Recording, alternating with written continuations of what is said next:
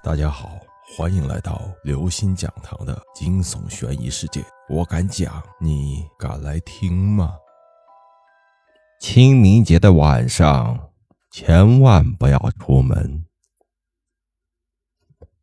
每逢清明节的晚上，是一年中阴气最重的一天。那天晚上，阳气弱的人记得千万不要出门，不然很容易看到。不干净的东西。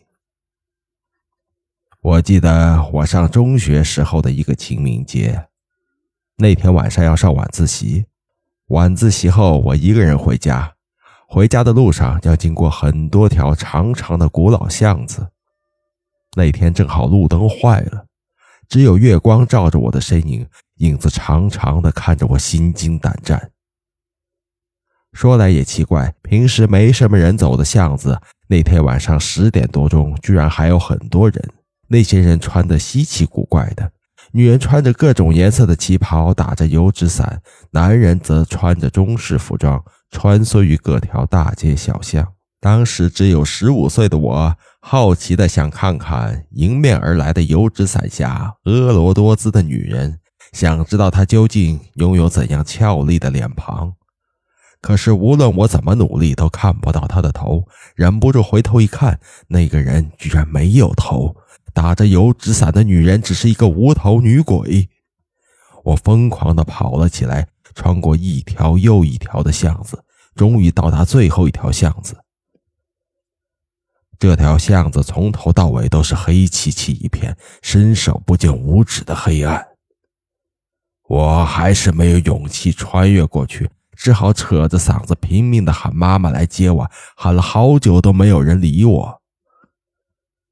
眼看着天越来越黑，四周寂静无声的，我闭上眼睛，鼓起勇气玩命的跑。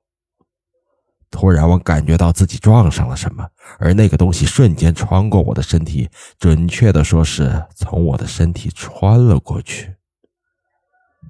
我惊恐的大喊大叫：“妈妈，快来接我！”好在妈妈及时的出现，我才幸免于难。妈妈说看见一道荧光绿色的光跑走了。我把我看到的一切一五一十、原原本本的讲给妈妈听。她听见后大惊失色，第二天早上就带我去了附近的庙里，求菩萨保佑，赶走我身上沾染的阴气。不久之后，我的同学小雪得了白血病去世了。她就是清明节那天晚上遇到很多打着灯笼玩的人。她借了别人一个灯笼回家，没多久就发病去世。从发病到去世相差也就前后一个月的时间，大家都感到十分的惋惜。其实那个清明节晚上，我爸出门去接我了。他一路上什么也没看见。我说的穿旗袍、打油伞的女人，还有中式挂袍的男人根本不存在。他说街上很安静，他没有接到我就回家了。他前脚刚回来，我后脚就到家了。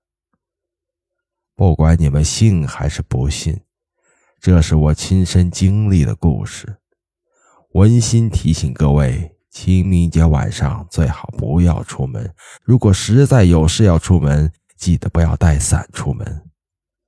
还有，走路不要回头。如果听见有人叫自己，也千万不要答应。切记，切记。